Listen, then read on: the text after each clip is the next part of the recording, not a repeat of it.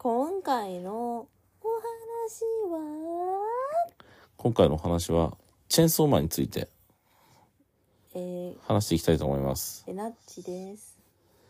旦那ちゃんです。あつしっちです。旦那ちゃんです。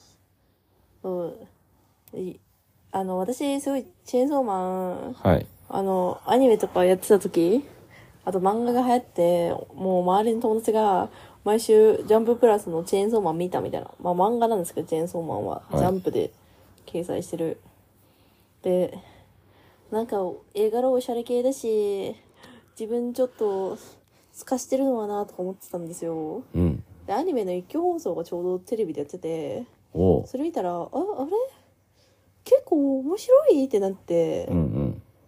まあ、全巻揃えて藤本さつき先生のなんか短編集も買うなどみたいな藤本たつき先生の読み切り自体はたまに、まあ、ジャンププラスで公開してて、まあ、見たりとかしてて、まあススマーパーハマってますね。スマホ画面での撮影みたいな感じでずっと横長のコマで展開されてくあのエリうんとうかん結う構ん。面白いなと思ったんですけど、あと「ルックバック」今回映画化されるんですけどあれですねなんかそのどういう話だったかな一応青春青春群像劇みたいに書かれてたけどそうだったかとか思ったんですけどうんうん。でまあチェーンソーマンなんですけどうん。チェーンソーマンのデンジ君っていうのが、はい。まあそのお父さんの借金をね肩代わりしてうん教育のない終わった世界でうん。まあ、デビルハンターをして暮らしてるわけなんですよ。そうね。で、自分の死、死が起きてしまって、その時、あの、チェーンソーの悪魔と一緒に暮らしてたんで、融合することで生を取り留めるんですけど、うん。人間と悪魔の間っていう危険人物のせいで、うん。今度は、あの、政府組織に飼われるようになってしまうって話なんですよね。うんうんうん。そうね。そう。で、旦那さんはどうですか呼んでて。えっとね、読む前に、私は先にアニメを見たんですよ。そう、アニメを全話見てもらいました。はい。非常に面白かったです。そう、アニメは、まあ、アニメファンじゃない人にグッとくるみたいな、まあ、藤本つき先生自体が映画が好きみたいなことをすごい感じるんですよ。前のファイヤーパンチとかも、まあ、映画撮影をするシーンが結構多くてですね。うんうん。あと、まあ、この映画のここの文脈やろうみたいな時が分かる時とかがあるんですけど、うんううん。ん、そう、アニメは、まあ、順番がもうちょい分かりやすく構成されてるかなと思ったんですけど、アニメのどのシーンがいいと思いましたかアニメのですね、どのシーンが良かったか、そうだな。いろんなシーンが良かったと思うけど。うん。どのシーンが。うん悩むな。えー、なんかね、はい。私はアニメで一番良いシーンは、はい。あの、主人公が人間性を取り戻すためかわかんないんですけど、あの、まあ、真面目な上司のお兄さんと、あと、なんていうんですかね、魔人って言って、うん。悪魔が人間の皮をかぶったっていう美少女うんうん。と同居するんですよ。そのその際に、その主人公もなんか汚いの OK みたいな感じで適当に暮らしてたんですけど、うんうんその、真面目な男の子と暮らすことの影響で、うん。うん。まあ、一応ルールは守るようになってくんですけど、そうね。その後に来た魔人の女の子が、まあ、うんこはたまにしか流さない派じゃって言って、そうねトイレめちゃめちゃに、トイレットペーパーめちゃめちゃ、まあ、広げて、あのーそのままにしてて、その後に風呂はあんまり入らない派じゃっていうのを言ってて、うん。あその風呂の外で服を着て立ってるわけですよ。そうね。それに対して、その真面目な上司と主人公は、いや、くせえんだよとか、入れみたいなのとか、流せとか言うわけですよ。うん。うち、その主人公が不潔寄りだったのに、そっち側に行ったっていうのがめっちゃ面白いなって思ったシーンなんですけどう。んうんで、漫画だとそういうなんか、いわゆる汚い表現はされてなくて、アニメはむしろ汚い過失がされてるんですよ。トイレットペーパーめちゃめちゃ散らかしてるとか、風呂に入らねえとか。そうね。そこすごいあの意思を感じましたけど旦那ちゃん思い出しましたか思い出しました。はい。好きなシーンはだね私もねそう好きなシーンについてはその早川亜希っていうその今言った真面目な先輩ね真面目な先輩がねあのね本当に優しいっていうのがね私はね結構好きだったんですよ。まあ、一番最初にねあの「やめろって」お前やめちまえ」って言ってねであのデンジ主人公のデンジをねボコボコにするシーンがあるんですけどねそういやめっちゃ嫌なやつじゃんってうちそれ見てて思って奥さんはですねそれを見てね「はあこいつめっちゃ嫌なやつじゃん」ってなったらしいんですけどだってがんあの仕事するって言ってる人をさ減らそうとしてるんだからさ嫌なパートリーダーやんとか思ってと思ったって言うんですけど私は逆ですよね。あ本気であの死ぬからやめろって言ってくれてるんだなという優しさを私はそれを見てねあの感じ取ってめっちゃこいついいやつじゃんってなったんですよ。そうだから旦那すごいそのちょんまげって言うんですけどあのキャラの肩持つなと思ったんですよねそう肩持つなって思われたんですよ。そうなんか女友達もその真面目なキャラ結構いいですっていうのを言うんですけどそううち真面目なキャラにいいって思ったことないんだけどなんかそのこいつのせいで自由が奪われてるとか思ってそう。奥さんはですね、それが理解できないと。え、なんでこいつめっちゃいいやつじゃんって私は言う。でも、そう。全然理解できない。どこがみたいな。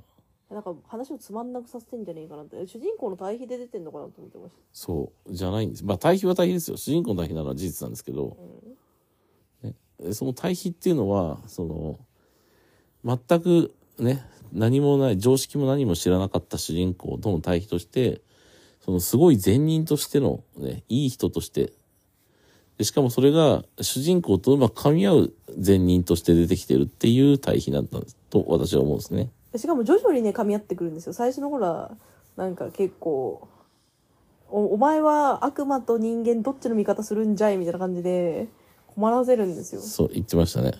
そうそうそう自分は悪魔に家族を殺殺されたから悪魔の肩持つような、うん悪魔と人間のハーフはちょっと一緒にいられないですみたいなそうそうそうそう。言うんですけど言うんですけど、でもね、あの、そう、主人公の言葉とかをね、聞いてね、その辺をね、結構思い直すというかですね、またその辺がまた噛み合ってくるのがですね、面白くてですね、えめっちゃいいやつじゃんってなったんですけど、まあ何度も言いますけど、奥さんはですね、え全く理解できないと。うちはなんか全部いいですよって言ってくれる人がいいからそうね、そう言ってました。主人公の悪ノリに対して肯定的な、その、悪魔の、悪、人間の皮をかぶった悪魔の魔人の女の子はすごい私好きなんですけど、えーでも、利用したいだけなんで、別に肯定的なわけじゃないんですよ。誘導したいだけなそうんですよ。何も考えてないだけですね、あいつは。あいつはバカなだけ。そうそうそうそうそ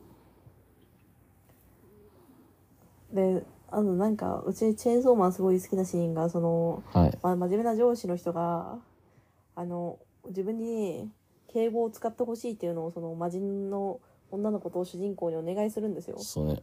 おそ願したらいですってか、まあ敬語を使えと。そバカどもが、みたいなことを言うんですよ。う。えなんか、全然使うメリット感じられないんですけど、みたいな感じで言うこと聞いてくれないんですよ。そう。いいよね。そうね。で、それに対してね、ガムを出してね、早川パイセンみたいな、そう。先輩みたいになるのがね、だからすごい、あの、うまく溶け込んでるなっていう感じがして、私はそういうシーンも好きでしたね。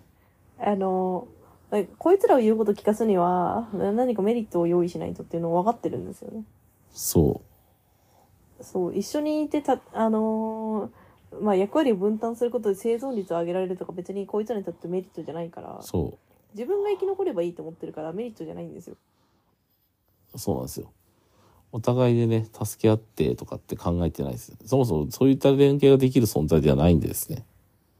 だからうち主人公すごい共感するんですよ。借金まみれで、もう未来もなくて、え、つえ、みたいな。うん。で、普通の幸せってなんだろうって考えてるわけですよ。うんうん。あ旦那は、これ、ナロー小説の奴隷になるけど結構いい生活してもらうやつの、あのー男版じゃんって言ってたんですけど、そう、言ってたんですよ。そう。え、なんで他人事みたいに。いやいやいやそう言ってもやっぱね、伝わんないかなと思ったんでですね。 そうそうそうそう。だってチェーンソーマンね、今はね、第2部がやってるんですけど、第2部もいいですよ。二重人格の女の子がね、殺したい相手と好きになっちゃった相手が一緒なんですけど、同一人物だってことは、ふ二人とも気づいてないんですよ。二人っていうのは、あの、二重人格に対して二人と言いました。ああ、なるほどね。うん。そう。言ってたね。近づくことでお互いの人格的には喜ぶんですけど願いとしては逆なんですよそでどっちが主導権を握るかで彼女の行動があの裏腹になるから人口からするとなんか奇想天外な感じに感じるんですよねう。そこまでまだ見てないんですね、私。そうアニメしか見てない。漫画は3巻までしか見てないんですよ。ちょっと腰を据えて見てる。ゆっくり楽しんで見てるんですね。なかなか進まなくて。そうですね旦那さんはねまあいろいろね iPad 買ってあげたりしてまあそうね。いろいろや、まあ、クリエイティブやりましょうっていうのもね流してるんでいっぱい増えてる。ありがたいことです。まあねでとりあえず、その、チェーンソーマンね、私、あの、いにしえのオタクなんでですね、流行りには乗っからねえ、みたいな、ふん、みたいな感じでですね、あの、無駄な時間を過ぎ過ごしたと、強く思います、やっぱり。でそれに関しては自分もだしうちもおしゃれ系ビレバンに置いてあるなみたいな感じで女友達はビレバンに置いてあるの何が悪いのって言っててまあそのなんていうかサブカルチャーに迎合することに対して「お前恥じらいがないのか」って言って「恥じらいとかなんとか」って言って面白いコンテンツをあのみんなが楽しんでる時に楽しめないって普通にそんじゃねっていうので大そう喧ね嘩したんですけど、はい、いや、でもその通りなんですけど、私はですね、えー鬼滅の刃でも同じことしました。チェーンソーマンでも同じことしました。今思ってるのは、呪術廻戦も面白いんじゃないかなと思ってます。えなんか絵がうまいですよね呪術廻戦はね。まあ読んでないんでわかんないですけど結局ねあの流行ってますすごい面白いです受けてますみたいなねやつは見るんですけどそういった情報は手に入るんですけどうーんみたいななんか流行ってるって言われると見ないよなみたいなねいうもんなんですよいや、旦那はブリーチ読んだ方がいいと思いますけどね。えブリーチ面白いよブリーチ読んでたもん読んでたそうだよウルキオラとかいいでしょ知ってウルるキ知っオてラるとかうんあれはねあの胸がでかいのにあんまりエロくない女がいっぱい出てくるやつなんかワンピースみたいな露出が少ないでしょそう、露出が少ない。てか露出が多いはずなんだけどね、なんかね、胸に見えないよね。そう、縦に開いてるから。そう、謎、あれは。え、で、あ、袖は長いじゃん。そう。あ謎ですね。あと服ちぎれたりしないしね。そうなんあでのすよ。ね、久保露出太増えないんで先す生よはね、おしゃれなんですよ、マジで。自分なりの美学でやってるよね。そうあの、いい女脱ぎはしないっていう。そうそうそう。胸がでかいけどね、じゃあ、エロいのかっていうと、そうでもないですね。ブリブリーチはね、あの、おすすめですよ。あの、アニメもね、うんあの、久保太太先生がね、監修してたっていうのでね、うん。アニオリも面白いっていうのでね完璧なんですよすげえ。バトルシーンがすげえ動いてるっていうのはね、よくあの動画で見てたんですね。ブリーチはアニメは見てないんですけど、そう。ブリーチオープニングがいつもねいいんですよねでもブリーチはですね、あの、そうは言っても、えどう考えてもこれ、あの、最初の設定と齟齬があるやんけって思うんですよね。えあ完全に、あの、ノリで書いてた話膨らみすぎちゃったタイプの展開だなっていうのはね、見てて思いますね。でブリーチはアニメオリジナルのはい。自分の持ってる剣があの全員擬人化されるっていうシーンはオタクの夢を再現したからそこの部部分いまだにすごい好きなんですけどあアニメオリジナルなのえ、だって漫画でも擬人化されるじゃん。それ主人公だけであ、まあでも、そういう能力があるっていうか、なんか、展開があるっていうことは分かってるから。えで他のキャラはなかったから、うん、まあでね。しかもそれはあの作者の新作カットなの全部未公開のああ、まあそうデね。ザインだから、そう作者が書いてるから、うん。そのイメージとの相互がないんですよ。ああ、確かに。なんだこれと思って。素晴らしい。そそう。というわけで、まあ、チェーンソーマンね、面白いです。オープニング、エンディングも素晴らしかった。曲も良かった。う。オープニング、デンジ君の生活すぎるんですよね。そう。そう。え、すごい、私、共感できますオープニング。オープニングそう。何曲がえー楽に暮らしたいみたいな感じが。ああね、あれはね、デンジ君のね、思いがそのまま、だから、あの、ヨネズがチェンソーマン好きだったんでしょうね。あの、あの、歌詞が出てくるのは。読んでんだろういや、なあーれっ全て。部書き下ろしでお願いしたんだって、チェーンス、あの、作者さんが。え、作ってくださいってお願いしたんでしょうん予算かかってると思う、あれに関しては。あのね。でも、まあ、ヨネズちゃんとね、完全チェンソーマンでしたね、あれは。デンジ君でした、内容なんかたまにすごい売れてる作品に米津玄師氏が、が。はい。あのーそれのために書き下ろす時があるんですけどう、ん。ちゃんと内容リンクしてるんですよ。そうね。あの、夜遊びみたいにね、土直球ではないんですね、ちゃんと。ああ、なるほど、みたいな。作品そのまま書いてるだけじゃんっていう夜遊びとは違って、米津玄師は本当に作品のところ面白さ分かってんだなっていう感じの歌詞を書いてくるんで好きですね。えまあ、憑依のさせ方かなと思いますけどね、バウンディもエンディングすごい素晴らしいでしょ。そうね、バウンディのエンディングも素晴らしかったね。てか全体的にすごかったね。そうっすね。だからね、あの、私は、遅かったと思いました。もっチェーンソーと、マンの曲ね、ずっと聴いてよっていうのを3ヶ月ぐらい言ってるからね。うん、そマう、シッシ。チェーンソーマンのね、あの、スポティファイでチェーンソーマンのね、オープニング、エンディングをまとめてくれてるプレイリストとかあるんで、それをずっと聞いてますね。そう。はい。私がいいって言った曲、旦那は、なんか、うーん、みたいにして、うん、あー、そうなんだと思って。まあ、感覚が違うからしゃあない。そう。とりあえず、チェーンソーマンおすすめ。